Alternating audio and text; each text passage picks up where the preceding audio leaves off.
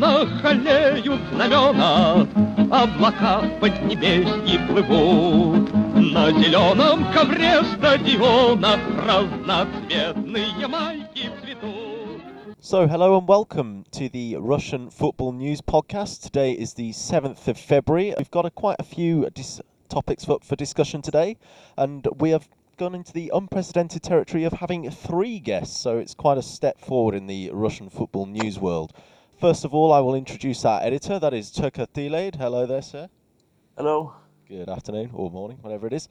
And Andrew, you're back as well, Andrew Flint. Um, indeed. Hello, hello. Hello, and then we've also got a native Russian with us. We've got Ilya Sokolov. Yeah, hi. Hello Happy there. to be in the first podcast with my boss. Oh yeah, you have to be on your best behaviour. We've discovered that in recent times. Off air, the listeners won't know this, but the, off air, he's he's all right. He's been cursing us quite a lot. Okay, so let's um let's get underway.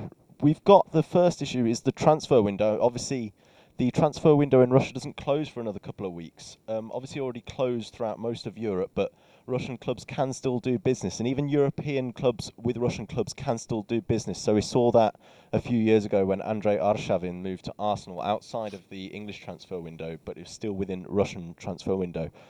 So first, I'm going to come to our editor, Toke. Who do you think is the RPL's best signing? There, there have been a lot of good signings, but I think Zenit's signings of Kokorin and Zhirkov, they just proves how, how dominant they are in the league. And signing those two, I believe the transfer fee was around 2 million euros. That is just, that's brilliant business, even though I would have I would have loved Kokorin to leave Russia, but that's another discussion. So I'd go with Zenit here. Um, what about you, Andrew? Um, yeah, I, I agree with Toke. I think um, the statement of intent is worth it alone. Although, to be to be honest, I'm not entirely sure they will both fit into the side straight away. Maybe it's a view for the next season. Um, I like um, Vyacheslav Podborozkin going to Krasnodar. Um, I'm a big big fan of his, and it's a good chance for him to have a step up to a slightly more secure club. Uh, I think he he will do well at Krasnodar. I think. Yeah, that is a transfer from Ural, who, of course, Andrew is quite familiar with out in Siberia. Ilya, who do you think is the uh, Premier League's best signing? Well, uh, it's difficult to choose between Zenit signings because and other other team signings. I think I would highlight Anji's signings of Bernard Berisha because uh, this player impressed me during his games against Lokomotiv. He was really one of the best uh, on the field. I mean, including Lokomotiv players, and he was linked with uh, Lokomotiv and other Russia's top clubs. Uh, so I was quite surprised he moved to Anji. Uh, I think uh, he can easily move to the bigger club next season.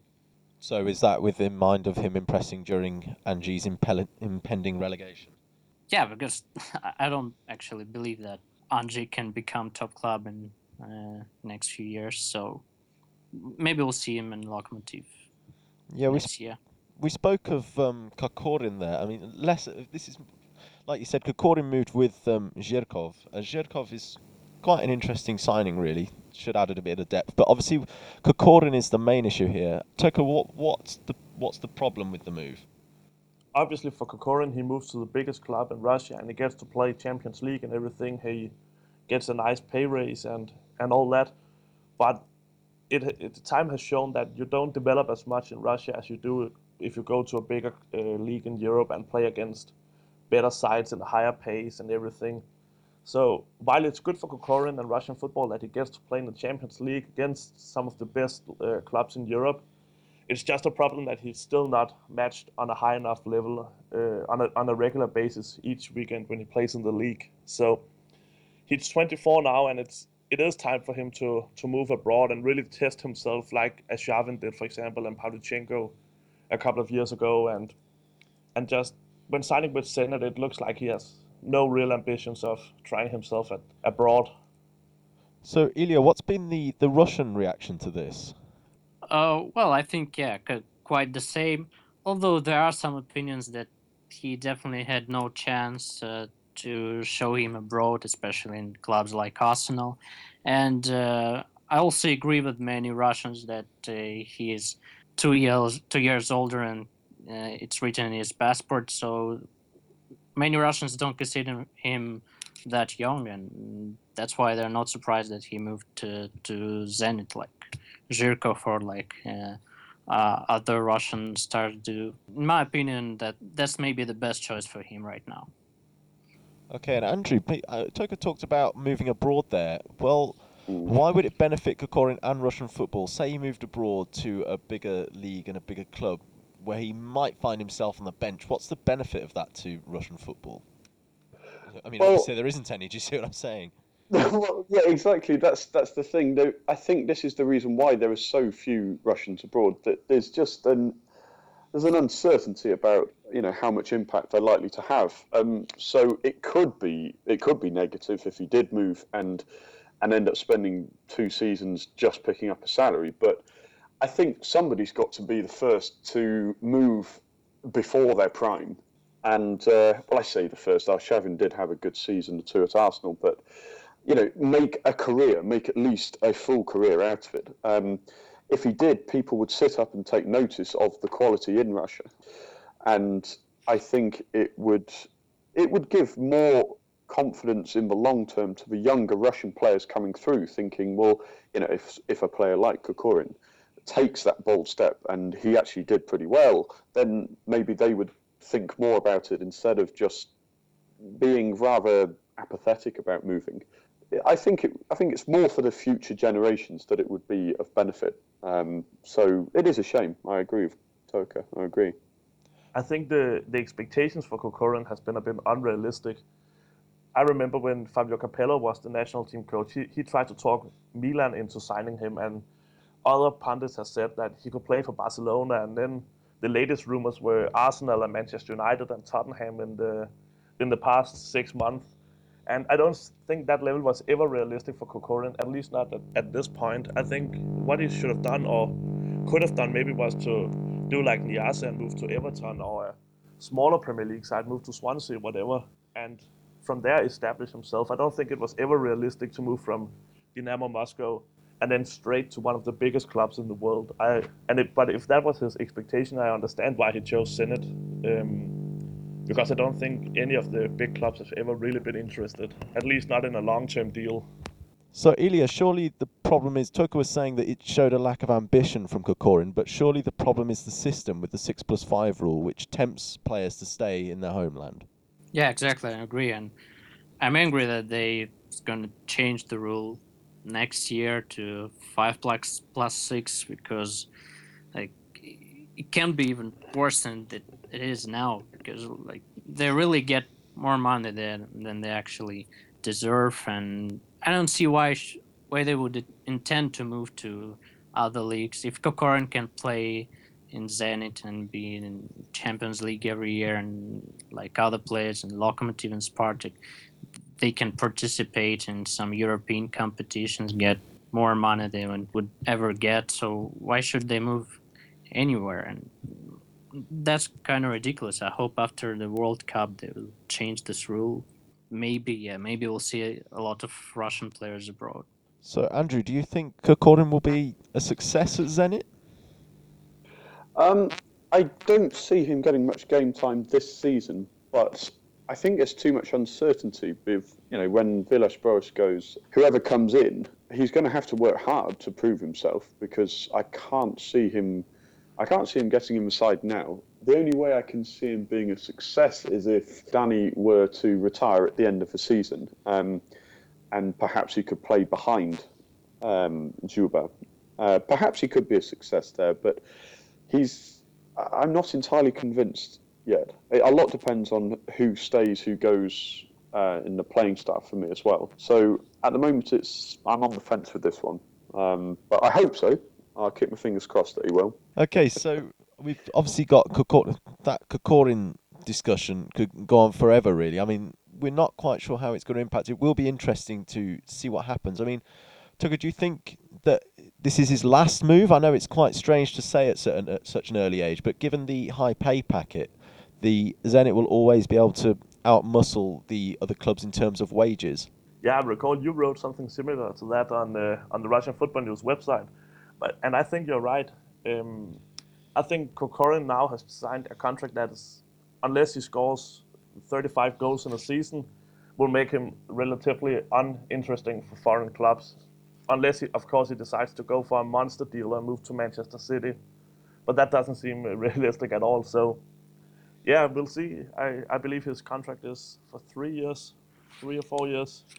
And by that time, he'll be 27, 28. And that, Depends on that- which passport you believe.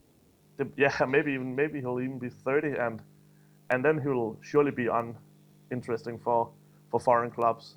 And yeah, so I, I see him staying in Russia for the rest of his career, unless something insane happens, or if he does a a switch off and move to Kazakhstan or something on loan when he gets over the hill.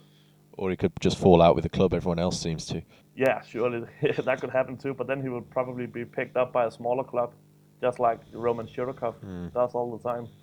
Probably the biggest move outside, well, coming out of Russia was uh, Niasse leaving Lokomotiv for Everton for the region of about 13.5 million pounds. Ilya, as our resident Lokomotiv expert, could you tell Everton fans what they're getting with Niasse?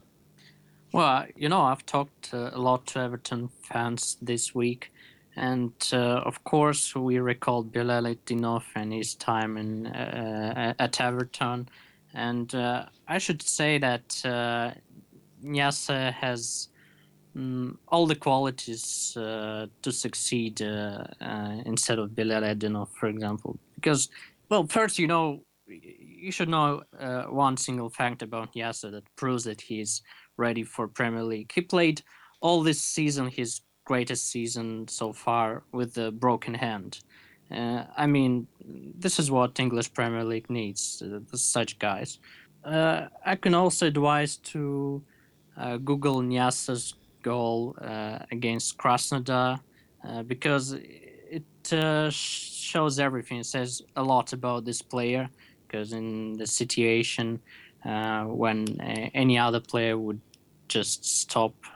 He he fell down in the penalty box, and I think like 95% of other players would just call for a penalty, and uh, that's it. Uh, uh, instead, Niasse scored his like I mean the goal I could compare to uh, greatest goal. I think like in the situation when it, it is impossible to score, he did that, and he scored like half of his goals are uh, were made uh, of such situations, and um, I think uh, Everton fans should be quite positive uh, about uh, the new signing. The other problem I see is uh, his finishing, because uh, uh, I don't think it's like uh, I I think he had he had some problems with finishing this year, despite scoring so many goals.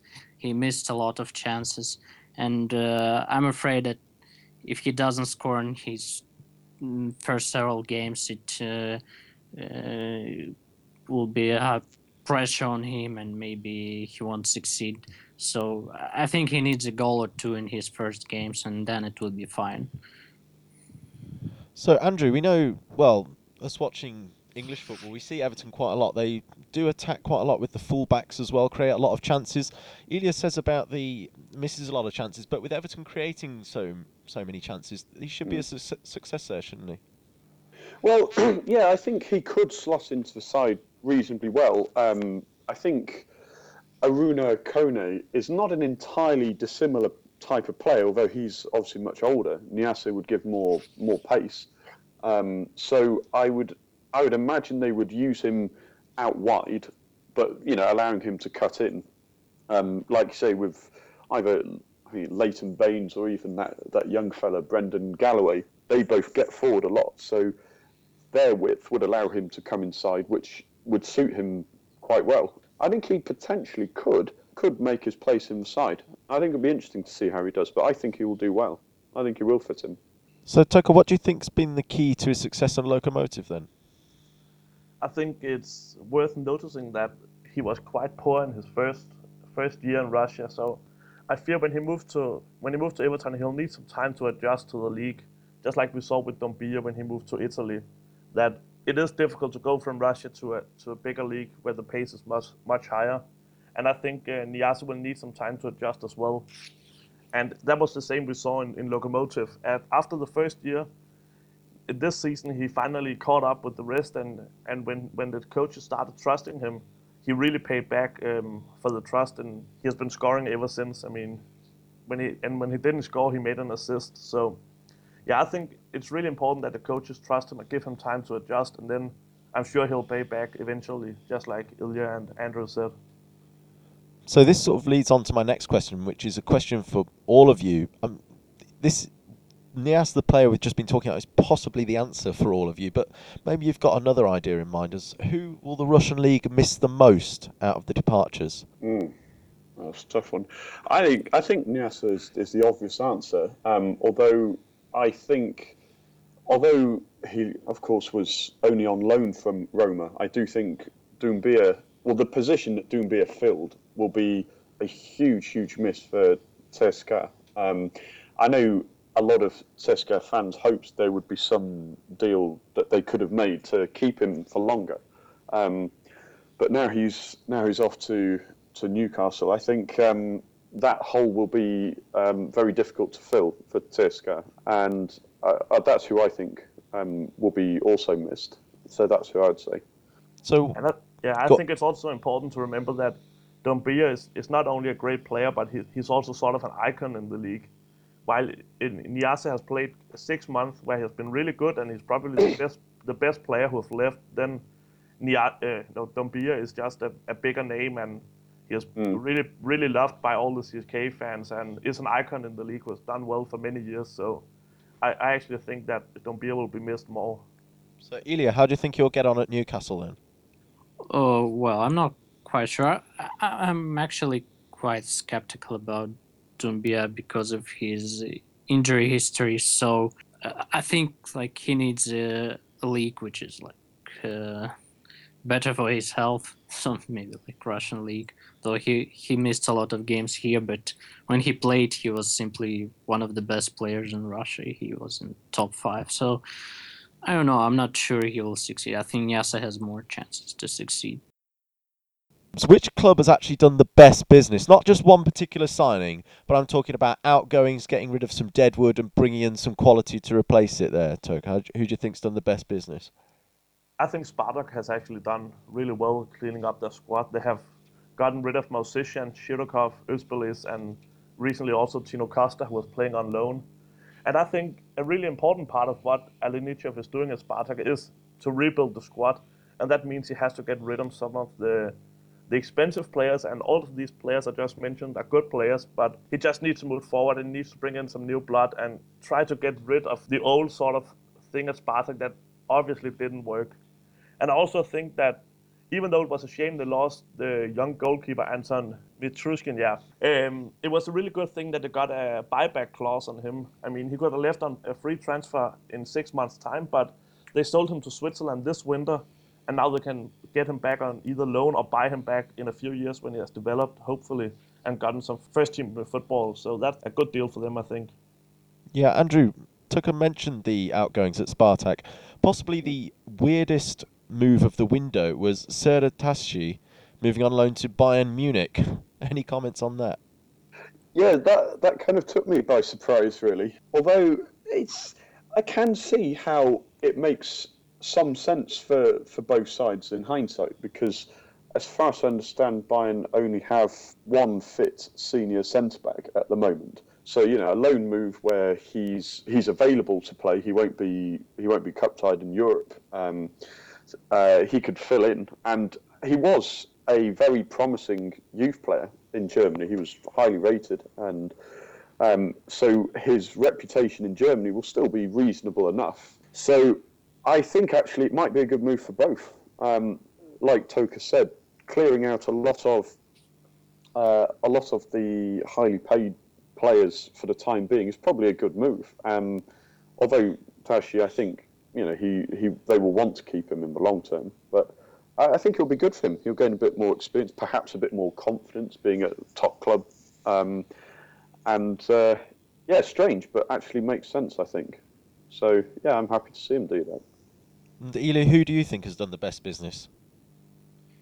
Well, uh, of course, Lokomotiv, because uh, first uh, mm, the team managed to get uh, the money they needed uh, due to the fair, uh, financial fair play situation. They'll get the money they needed for next summer to show something to UEFA. And actually, I don't think there would be a chance to get more, uh, maybe later in summer window. And uh, also, we didn't sign a new contract with uh, Dmitry Sychev, and it's a good thing. Finally, uh, he'll play in for for other team who won't pay a salary uh, to Sychev.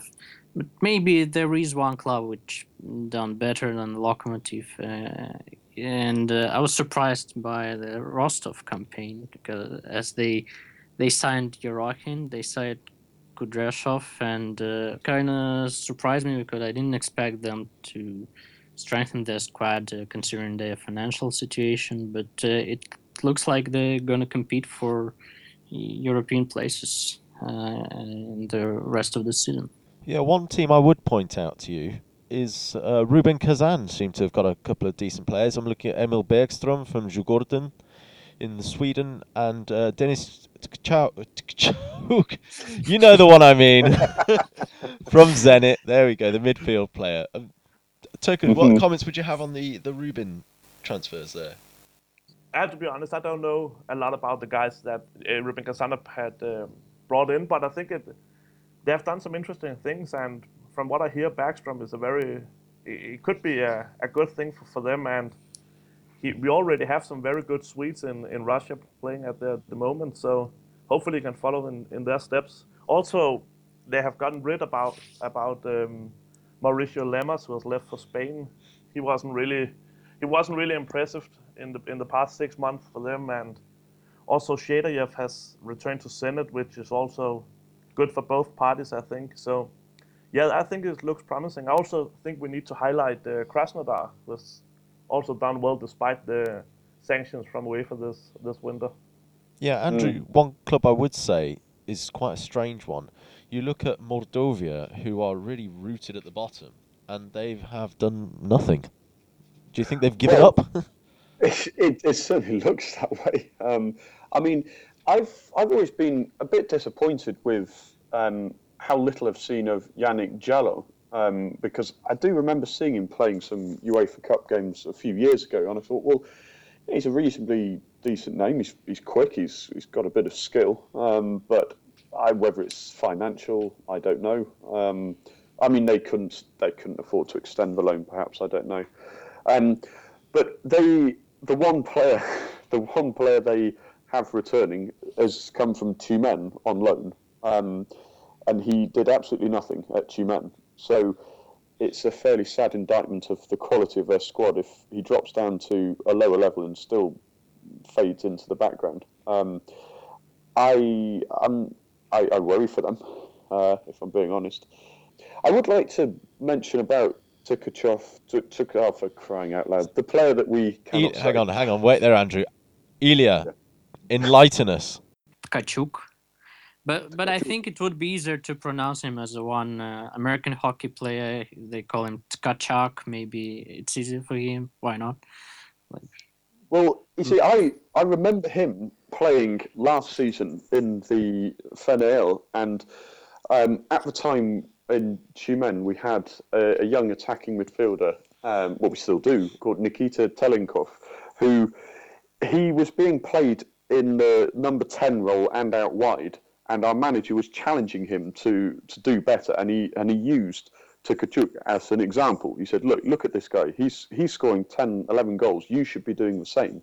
So at the FNL level, he, um, he shone, and I think it's a little bit of a shame that he's moved permanently from Zenit. I would have rather seen a loan for six months and then give him you know more chance. But I think Zenit was the wrong club for him to move to in the first place. So I hope he gets a chance at Rubin because I know he's a great player and he he could be one of those sort of those transfers that went under the radar initially, but turns out to surprise people. I think he'll do well.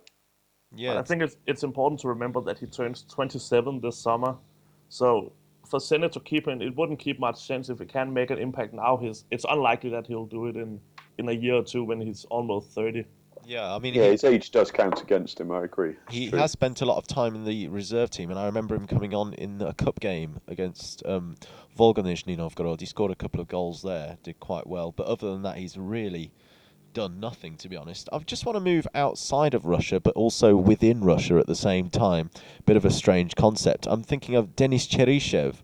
Now, on transfer deadline day, uh, Real Madrid manager Zinedine Zidane suggested that he should leave the club in order to, well, help his career, really. Ilya, what, what would you make of Cheryshev's move to Valencia? W- Well, I don't know a lot about uh, Valencia's tactics, but I think it's a good move for him. Uh, I was really happy that he finally managed to move uh, uh, from Real Madrid, uh, though the rumors he would stay because he actually needs playing time. He's a he's a guy that could become a leader of Russian team, but he needs uh, more playing time. He needs to play like one or two times a week. To yeah, it may suit him well. I think it will be like like his time at Villarreal. I hope that he he will play like a Villarreal because we remember he played for Sevilla and he got an injury, I think, and he missed um, most of the games. So uh, I hope this time it uh, will be better of him. And we need this player for Euro and for the World Cup, um, and we we definitely don't need him to be in Russian league because we know what happens with Russian players in our league. We we see him on, on the example of Kokorin. So yeah, I hope he'll succeed there and in Valencia. Maybe we'll stay in, uh, at Valencia for the next year. That that would be great for him. Yeah, Tucker, you mentioned on a previous con- uh, podcast when we were discussing the teams for the Euros that you wouldn't take him. Do you think if he got regular playing time at Valencia, that would change your mind? Yeah, definitely. As I as I said, that as long as he didn't play for Real Madrid, I think he, he was an awful option, and he proved that in the in the in the friendly he played against Portugal, that he, he really isn't a guy that can be trusted on the national team. But with regular playing time, I think he's he as Ilya said, he's, he should be one of the stars on the team. And now he even gets to train together with one of the best coaches in the world, Gary Neville. So, I mean, how can that not be perfect for him? I won't particularly describe him as great after the result against Barcelona. It's, Oh, did, I mean, oh, did only Cheris- seven, only seven defeats in a row in the league. Yeah, it's not bad. did Cheryshev play that game against Barcelona? Oh yeah, and he was uh, unhappy with the shouts from the stand because on, on the 59th minute of the game, uh, Barcelona fans reminded him of, of him playing for Real Madrid in the cup and mm, this way helping Real Madrid to eliminate because of uh, didn't have right to play there, and that's why Real Madrid was eliminated. Uh, so and yeah, Barcelona fans were happy about that and reminded Cheryshev and there are like some rumors I read like one of Russian newspapers that he is afraid that other fans will shout the same like, because ma- many fans don't like Real Madrid. Probably needs thicker skin. So, Andrew, I've talked to you about Mordovia there. Who, I mean, apart from them, who do you think's done the worst business of the window? Um, for me, without doubt, it's Ural. Um, I mean, I say the worst business. It might be a little unfair because Podborozkin moving to Krasnodar. They, I, I read the general manager's comments about it. He said, "Look, it's even though we're not getting a transfer fee because he cancelled his contract and then moved on a free transfer. He said we're saving the salary until the end of the season, which I thought was if that's how far they need to save money, then they're in real trouble. And losing Yerokhin is obviously a huge blow. He's the the spearhead in attack, and and also um, not using Carlos Strandberg's loan at all. He, he had all the ingredients to fit in because there was only really Spartak Gogniev, who's 34 years old, and he's he's a good, experienced squad member, but he's never, well, not at this rate, a first choice. He should have been. He should have given Strandberg opportunities. So they've lost their their best winger, their best attacking midfielder, and well, I wouldn't go as far to say Strandberg is the best striker, but he he could have been. So where the goals are going to come from, well, there won't be as many. It's easy to say that. They did bring in a fella from Farkel in the from the FNL, um, but I, I haven't seen him play. I don't know much about him, so how much impact he'll make, I don't know. I think Ural could be in real trouble at the end of this season. I think they will slip down the table, unfortunately. So, Toke, who do you think's done the worst business then? I think Andrew just mentioned the some of the obvious candidates, but I would also like to, to highlight Lokomotiv. I know we have praised them a lot for the for the sale of um, Niasse, but I think it's it was a big mistake failing to uh, replace him before the European transfer window closed because that means they can't use if they make a new signing they can't use him in the Europa League, and that means they at the moment they only have Peter Skuletic really as their as their striker, and if he gets injured, they are in in big troubles ahead of the Fenerbahce games, and hopefully they can even advance from that and make a good campaign. But it will be difficult with only one striker, so I think they should have brought in someone before the transfer window closed in Europe. Ilya, would you echo those, our resident Lokomotiv man? Well, I should say that Lokomotiv definitely needs a new player, but I don't think it must be a striker because uh, uh, first we have uh, who can become uh, uh, first choice uh, forward. then we have Maicon who is a winger, but he actually was very good as a striker. If you remember the first half of the season, he scored several important goals, being the the only striker, and also we had Galajan, the, our biggest biggest talent, and if he gets some playing time, I would be happy about it. So I think Lokomotiv definitely needs forward or a winger like uh, Ignatiev, and uh, that would be great if, if Ignatiev moves to Lokomotiv because he'll be able to substitute Kasayev, uh, Samedov, or uh, Maicon, and he is definitely better than Grigoriev. So we need a player in the attack and third, but uh, I think it will be fine for Lokomotiv even if we don't buy an extra player because uh, we have good youngsters. We had good average players who, who can substitute our uh, first choice players. So not good for Europa League. I, I agree with Toke, yeah. Uh, but I think our biggest goal right now is to succeed in the Premier League to fight for the Champions League spot. Yeah, Andrew, this sort of leads me on. We've spoke a lot about um, big transfer fees and players moving around the Russian Premier League. This brings me on to uh, L. Do you think there are really some players down in those lower leagues who could have made the step up? I honestly, I do believe there are some who who could do a job at a mid-level club. But I mean, of, of the teams that I've seen play, um, when Anzhi were here last season, when they came to Tyumen, I mean, they had just dropped down, yes, but they they had well, Ilya Maximov stood out for me. I voted very highly for him in our top 50 players this season. But one player I'd like to pick out is Vadim Afonin for Gazovik. And Gazovik are uh, they're nailed on to go up this season. He's a really tall defensive midfielder, but he's very intelligent. And what I expected before I came here was the style of play in the FNL would be well, kick and rush, fairly rudimentary, but there are a lot of intelligent midfielders, and Afonin is one of them.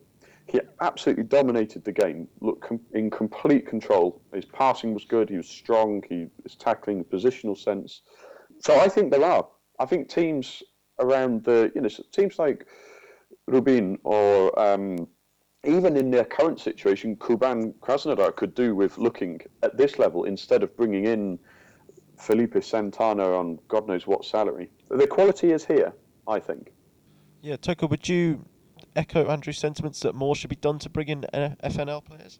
I think it's worth looking in FNL, uh, especially when you think about you have we have this um, limit of you need to get in the Russian players. And if you look at England, for example, we have Vardy running around at the moment, tearing apart the Premier League, and he came from uh, from very low down the league. So yeah, I definitely think it's it's it's worth looking uh, in the FNL for new signings, especially as they will be much cheaper than uh, signing players from outside of Russia with the financial problems at many of the clubs. So it's definitely worth it, I think. Mm.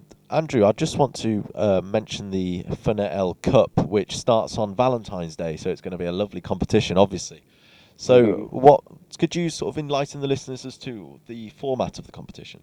Well, Yeah, it's become it's grown in the last few years. Um, about three or four years ago, it was the top eight teams. Now it's the top sixteen teams, um, and they have four groups of four, and it goes through to a quarter-final, semi-final, final. And it's I have to say I think it's the best thing about the league structure because it's it's an open competition, so unregistered players can play on trial. And I mean, I spoke to the press officer at Tyumen about last year's tournament, and they, they had I think 11 players on trial. I think only two of them actually signed, but it's a little bit more competitive than just a normal pre-season friendly because these clubs know each other. Obviously, they play against each other regularly, and it's it's a good opportunity for clubs who, well, at this level, we're talking of transfer fees of, you know, ten thousand um, pounds.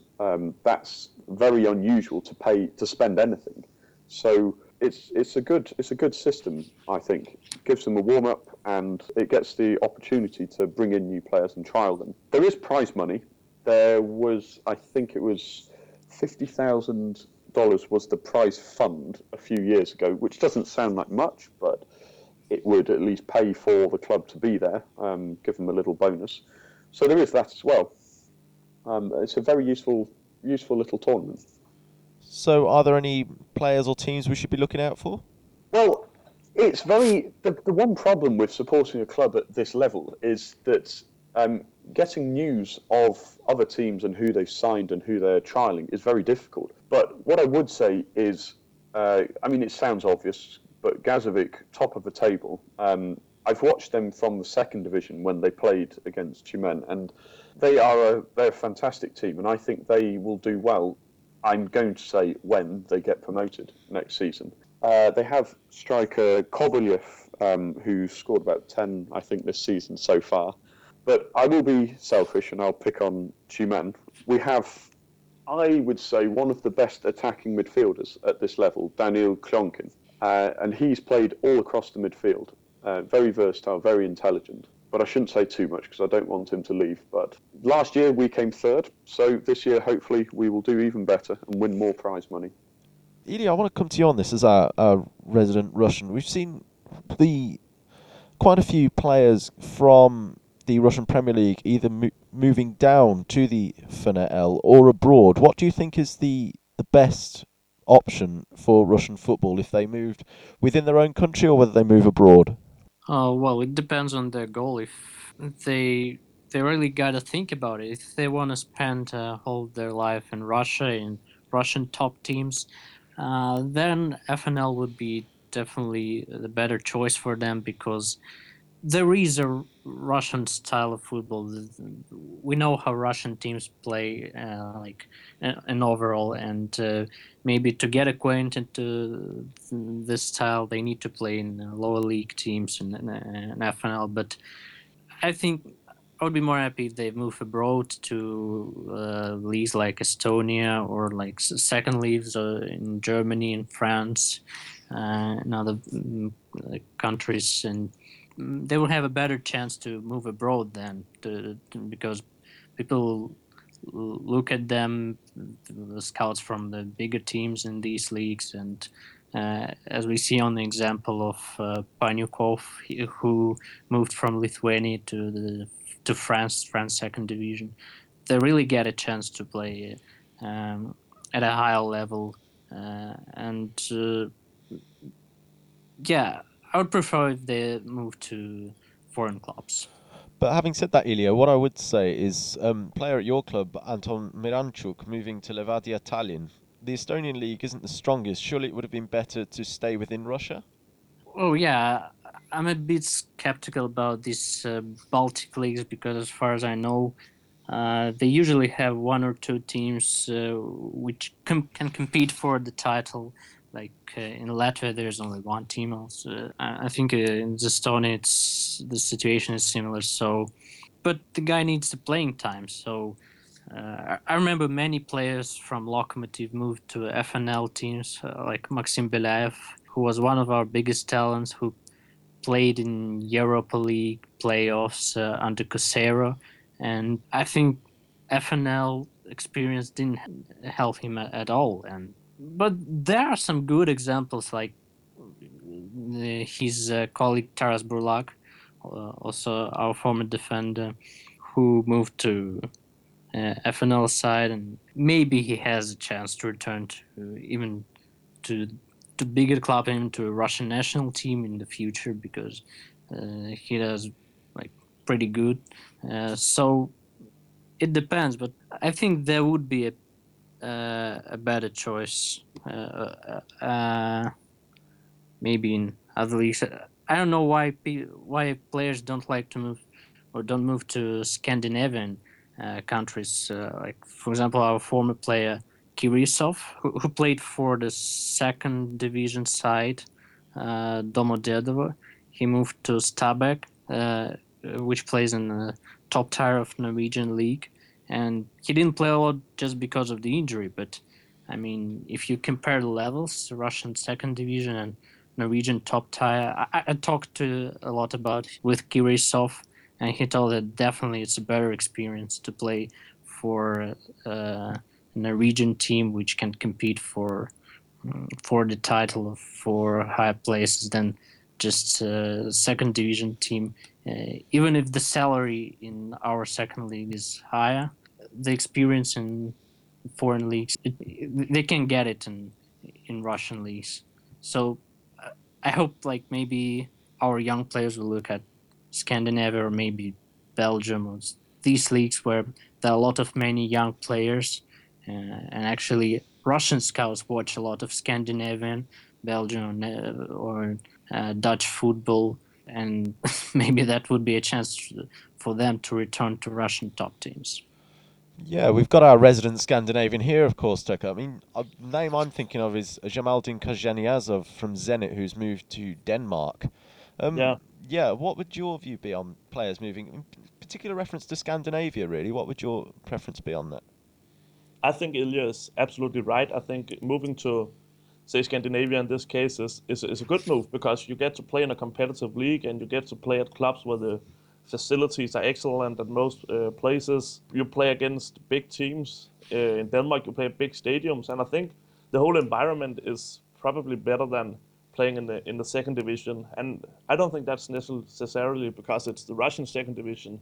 I just think that playing in the top league is is always special and it, it develops players I also think that moving abroad help help the players mature, and that's that's something they will also that's also will benefit them later in their career. That they get to to have some other experiences that they, play abroad, and even though it's not the the Premier League or La Liga or something like that, just the, the fact that they play in a foreign country and uh, have to settle and everything, I think that's that will help them a lot. To also to just grow as people and to become more mature. And yeah, the Scandinavian league, the Scandinavian leagues are very good. And but you could also mention, for example, going to the Polish top league or or the, the Czech Republic, like uh, some of CSKA's players have done. I think it's they're all good options. And let's remember that Panyukov once said that playing in the FNL was the worst experience of his life. So I definitely think that it's it makes sense to look at some of the smaller leagues outside of Russia for playing time for these young players. Yeah, Andrew, as our sort of resident FNL fan, would you concur with that, or are you more in staunch defence of the lower leagues? Well, I think I'm I'm slightly more open to loans in the FNL, but what what Toke and Ilya say is is right. I think you know, players will probably in the long term mature more by uh, broadening their horizons more. I mean, the the problem with clubs in the FNL is they have just a quite ridiculous turnover of players. So, you know, the chance to be part of a solid environment where you're working with players who are committed to the club is less likely, um, although not impossible, than it might be in a Scandinavian league or a more established league at least. I mean, the, the, the transfer fees are something that don't really come into FNL reckoning very often. There's just it's free transfers, people moving left, right, centre, and it's very hard to keep track. So for, it's not always the best environment for a young player. Although there are the odd exceptions. I mean, Artyom Jelkin, we talked about in the last podcast. He's um, he struggled first on loan at Tyumen from Karelia, and uh, but this season he's it's just it's clicking for him. It's working for him at uh, Gazovik.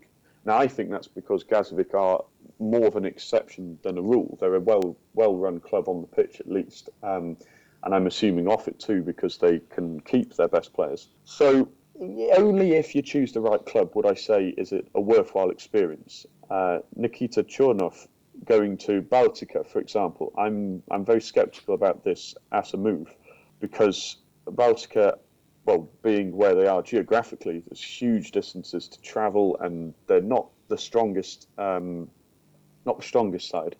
So uh, I'm torn between the two. Although I'd have to grudgingly admit, yes, moving abroad could be, in the long term, the best in the best interests of the best young players.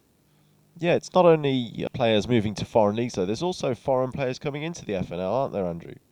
Yes, I mean there have been been some foreigners who have who have come. There aren't a most of them are you know former Soviet Republic nationalities or Eastern European, but I mean there was last season Anzhi when they dropped down they signed Yannick Boli um, from the Ukrainian league and he's just absolutely brilliant and he top scored for well he was top scorer in the league and now I, I'm still a big fan of his. I think he can. It's a good launch pad for him, and that was a great move. There's Juan Lescano, um, an Argentinian, who's um, he's he's a young playmaker. There was an article about him on the Russian Football News website, an interview with him. I think David did it, uh, and he's been in the league for two, three years. But there, there are only a few. There are only a handful of non-Eastern European or non-former Soviet Republic players. So Martin Jiránek um, is probably the highest profile name. So you could tell us about him, Thomas. Yeah, he's a bit of a Birmingham cult hero. Played in the winning Carling Cup final. That was a fantastic day. I will just say that. but um, I love this stat with um, Jean-Jacques Bougouhi, who's only played once after being signed for 250,000 euros, which is 75% of the FNL FNL total transfer spend last summer which seems a bit ridiculous to me. But um, are they from a specific region, Andrew? Are they sort of? I mean, there's quite a lot about. There's quite a lot of Brazilian emphasis in Russian football. I feel. Are, are they sort of filtering down to FNL? Um, there, there, there have been one or two who have come down. Um, not not very many at the moment. There is Leandro at uh, Volga Nizhny Novgorod, and if I'm being perfectly honest, when he played uh, against Tyumen, I watched them. I watched him. He he wasn't he wasn't up to the standard. So I I think there is a small window of opportunity that maybe Brazilians, Argentinians, Latin Americans might start looking at, but they need to be better advised about which club to go to because staying in the FNL is not really a long term option if you want to progress. We did have easily the best player in the FNL last season at Tyumen, Clayton. Uh, I still cry when I think of his name that he's not here anymore. But he was he was a magical player, absolutely magical. He played for Braga in the Europa League, but he came for six months, and I, I spoke to him a couple of times, and he, he loved the city, he loved the fans, he likes the close relationship he had with um, with the club. Um, but it was never a long term option. He was always too good.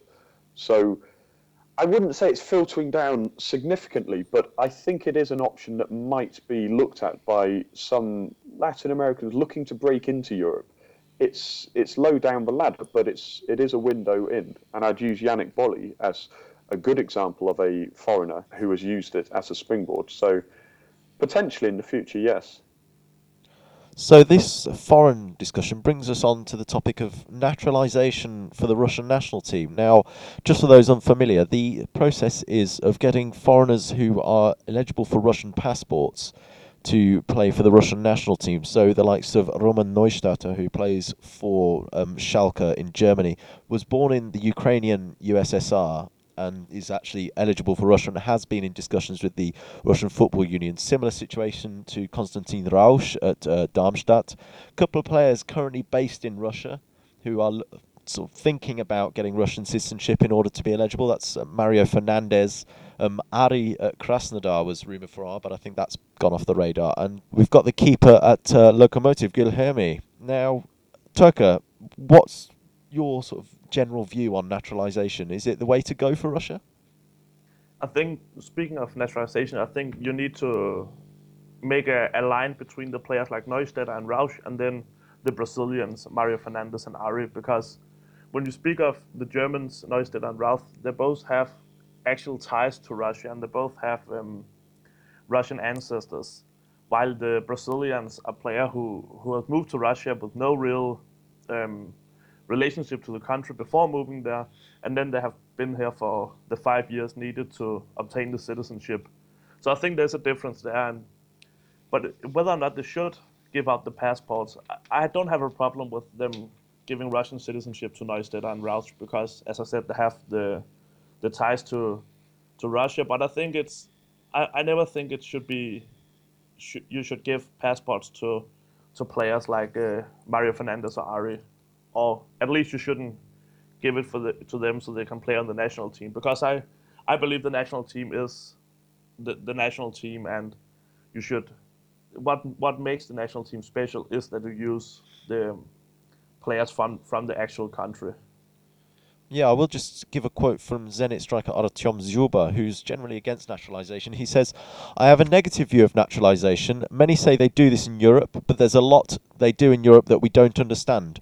When the Russian national anthem is playing, you have to feel it deeply. I can't imagine how a player from another country listens to our national anthem, his heart doesn't skip a beat. So, Ilya, what's the general Russian reaction to this naturalisation? Do people see it in a positive way because you you could be getting a, a better quality of player, Oh well, there is a mixed reaction. So some people do approve it because uh, Russian national teams definitely needs uh, big players. Like before Dzyuba became so good, we needed a striker for many years, and uh, sometimes we need defensive midfielders. Sometimes uh, we need wingers. So yeah, pe- people uh, getting excited about uh, a guy from abroad becoming Russian. But yeah, many many people agree with Toke that uh, we shouldn't uh, acquire Brazilians or people who have no connection at all with uh, Russia. Well, actually, uh, Russia did a lot of naturalization in, at the beginning of the 90s when we had players from Ukraine when we had Karpin, who is actually Estonian.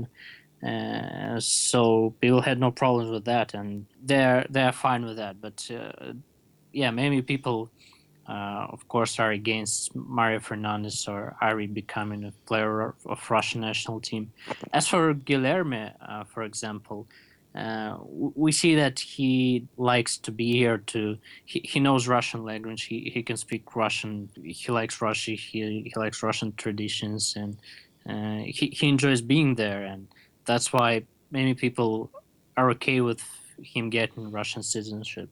But i'm not sure they will actually be happy when they'll see him in, in the t-shirt of russian national team. So i hope we'll have a chance to check this yeah, Andrew, what would sort of your view on this be? Because as English, we've never really had that much of it. I mean, there was a bit of a thing surrounding Mikel Arteta a few years ago, but that never came to fruition because I think it turned out he's ineligible. But what would you sort of have on the Russian nationaliz- naturalisation issue? I think what Toke and Ilya say is is sensible because I mean, without getting too in depth on the issue, I think it would be an unpopular move, um, and almost for that reason alone, I'd say it should be treated with caution. I'm referring to naturalising the whether it's Brazilian or whether it's just simply a player who is from a totally different culture but has been here for a long time. Uh, one thing I would say is um, in the mini football futsal area, the naturalisation of Brazilians has been going on for quite a while, and the the Russian national futsal team are one of the best in the world. Um, third, but they rank, do have third, I think. The third, yes, they have Pula, and Cirilo, and another. I think one of the goalkeepers in their squad is is also Brazilian, and and they they're fluent in Russian. They clearly love the place, and they have been accepted by futsal fans on the whole. Um, I think they've been playing for Dynamo Moscow for a while now, but I think it needs to be treated with caution. I don't think it should just be thrown open just simply, you've lived here for five years and that's it, you can play. It's, it's a touchy issue, but um, I, I think I would err on the side of, side of caution in terms of just trying to fast track the best foreign players who want to play and have lived for so many years. But then again, legal issues could come into it. If you are legally eligible to become a Russian citizen, then legally we can't sort of we can't effectively stop it. I have been here for six years. I'm uh, legal and legally I'm eligible to become a Russian citizen myself. Um, so it's it's a difficult issue, but I, I agree with what Toke and Ilya say. I think it should be carefully treated. So, Toke, what's strange with Neustädter Rausch and Mario Fernandes is they've actually all played for what would I call their original national teams. So, Neustädter has played in a friendly for Germany, uh, Rausch played under 21 matches for Germany, and Mario Fernandes played in a friendly for Brazil. It's a quite a strange issue, really. Why would they suddenly want to move over? Can you really. They might not have the, the passion for the Russian national team, it seems a bit of a career move. Yeah, I think when, when it all comes, what it all comes down to is that Neustädter, Rausch, and Fernandes have probably realized that they will never they're never going to be established players on their what you can say real national team, and that's why they're considering um, becoming Russian uh, uh, Russian national team players. I think that's the, the bottom line. I think Neustädter would probably have preferred to play for Germany. Otherwise, he would have applied for Russian citizenship many years ago. And I can imagine the same being the case with Mario Fernandes. So, Ilya, is there a danger here that this could really get out of control? Well, I think, yeah, there is because if you look at the examples of other sports, like we have Korean winning golden medals uh, in uh, Winter Olympics in Sochi, American and other guys, and really that that's maybe that will be a motivation for uh, Mutko and other guys uh, uh, who control uh, Russian football, who work in Russian football union with LSU. Come on, if, if we need to win World Cup 2018, and uh, why don't we use uh, foreign players for that if it works uh, for other sports and that, that's what was I am I'm really afraid of. I think yeah there should be a line between players who really want to compete for Russia, not for money, but really for Russian national team for this country. And there are people like Roy Jones, the boxer, who, who is not Russian at all, but he, the guy, really wanted some money and really wanted to box on high level. That's why he got Russian citizenship. So yeah, I, I definitely I agree with Toke uh, about it in, in the end, I also think that naturalization is sort of the easy solution to, to Russia's problems. I mean, it's much easier to just naturalize some good foreign players than to actually try to uh, go to the root of the problem and solve it by evolving the, um, the youth development in the country and investing money and getting the knowledge of how to make better, how to make the Russian players better. And that's that's what needs to be done. But of course, that can't be done before the World Cup in two years. But I mean, that's that's the important uh, problem that needs to be solved. And giving away passports and importing foreign players, that's just a temporary solution. And in the end, it won't help Russian football at all. Actually, it will it will do the opposite. It will just it will it will hurt it in the end. I'm absolutely certain of that. Yeah, Andrew, Toke referred to the development. We spoke of it earlier. What I would say is um, Qatar, for example, are thinking of naturalising quite a lot of their squad. Is it is Russia just sort of following the trend? Well, I'm I'm curious. You mentioned Qatar. I was just I was going to raise that point myself um, because I I did some research into their Aspire Academy, this multi-million pound complex, and it was before uh, before a regional tournament. I forget I forget which level it was. Um, that they a month before they brought in a Ghanaian, a Senegalese, and a Congolese player, I believe, um, and there was uproar in there in the country. But interestingly, they said the only issue was the time before a tournament. in general, they didn't have a problem with it. They have a Uruguayan striker, Sebastian Soria, who I think I'm right in saying is now the record cap holder for Qatar, and they they embraced him. So I think Russia probably have looked around at what has happened elsewhere and thought, well, if they are, why can't we? I, I'm reluctant to, to say too much about this because you, you risk going down the route of prejudice, but I do think there is there is a line that needs to be drawn somewhere, and I think it would affect the relationship that certainly the fans and the public have with the national team, which is well fragile at best, I would say, at the moment. So I think it's yeah they, they ought they ought to be careful, um, but I agree with Toke. I think it affects the motivation of young Russians who are born in Russia. Um, so that's something I'd be very wary of. I would love to hear a case of a Russian player being naturalised for another country. So if anybody has any suggestions on that, then they are really open to it because that'd be fantastic. Ilya, I want to put a proposal to you, not not in a romantic way, don't worry, but uh, but um, what I'm thinking is, for example, Neustädter, Rausch, and Fernandes already played for a, a national team. I, I, doubt the RFU would implement this, but we? I've got a proposal where if you've already played for another national team, you shouldn't be elig- eligible for selection. I know it's FIFA ruling to do with friendlies and under 21s, but the RFU could set up their own rule here. Do, don't you think? Uh, so, why should we introduce such rule? I mean, if if you're not good enough for your previous team, or what, or, or if you really got a desire to move to your to the other national team, uh, I mean, what's what's the purpose of introducing this rule? Well, just uh, well, because if you've already played for a national team, then it looks more like a career move. Whereas I'm, I can see where you're edging to, but I'm thinking if you haven't already got international recognition, then you've got more of a right to play for another country.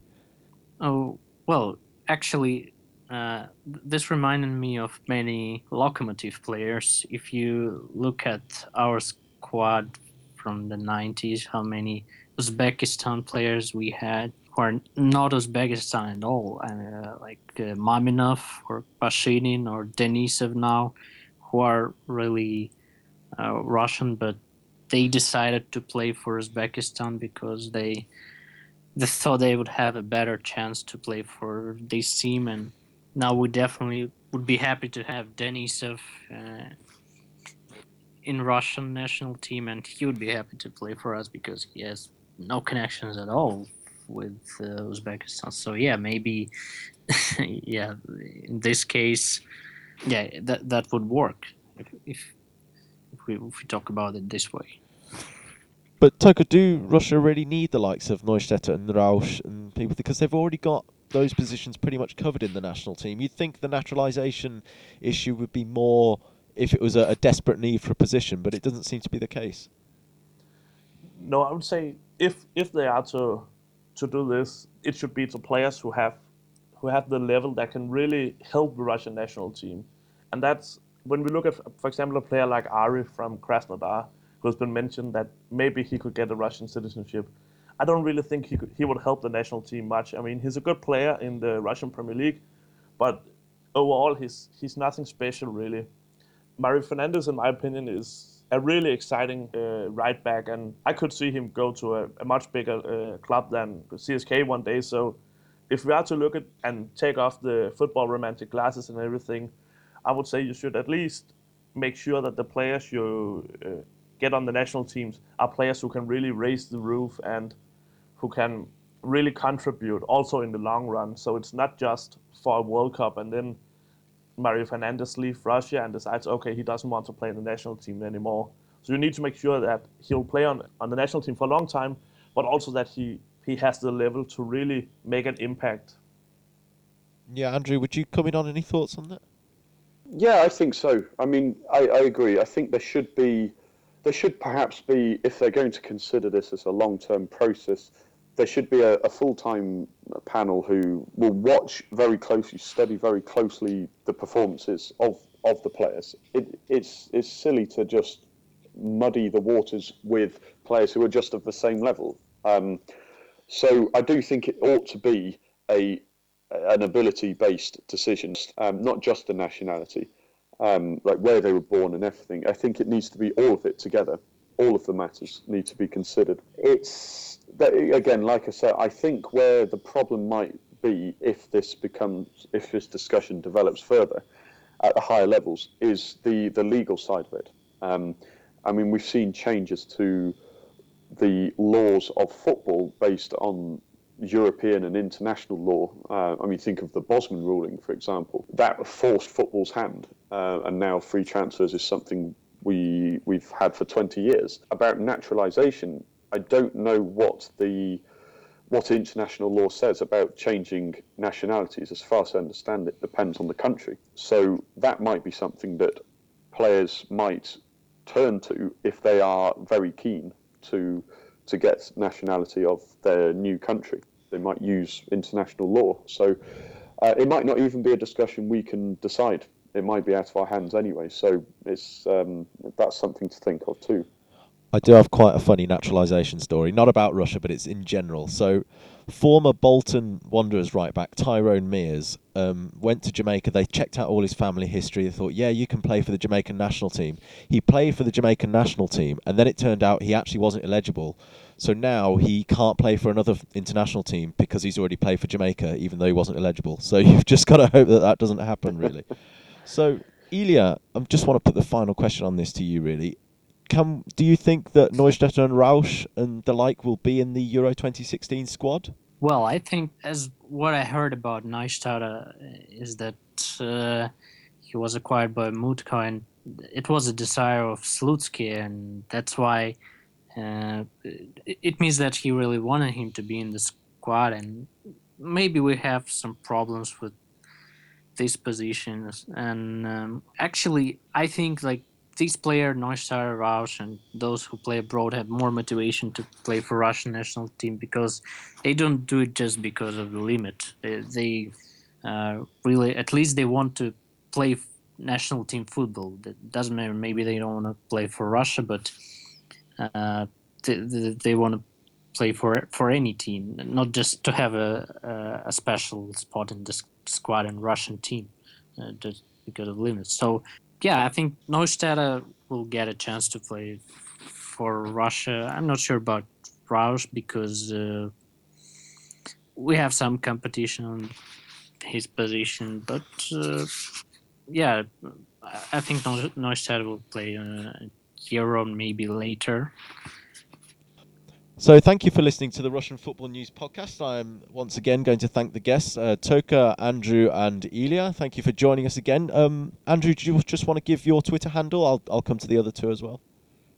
Uh, yep, Andrew Midge Flint, one word. Okay, Ilya? And mine is Loka Sokol. Okay, and uh, Toke? Uh, Toke Theilade. Could, could you spell the surname again? I know we've had it before. But... Every time. T T H E I L A D E. Okay, perfect. Now keep looking up the Russian Football News website. There's articles going up on there every day by all of the writers. Of course, do subscribe to the podcast and keep looking at the Twitter feed, which is Russ Football News. Search Russian Football News in Facebook and give us a like. And we'll hopefully see you in a couple of weeks' time for the next edition of the Russian Football News podcast. Goodbye.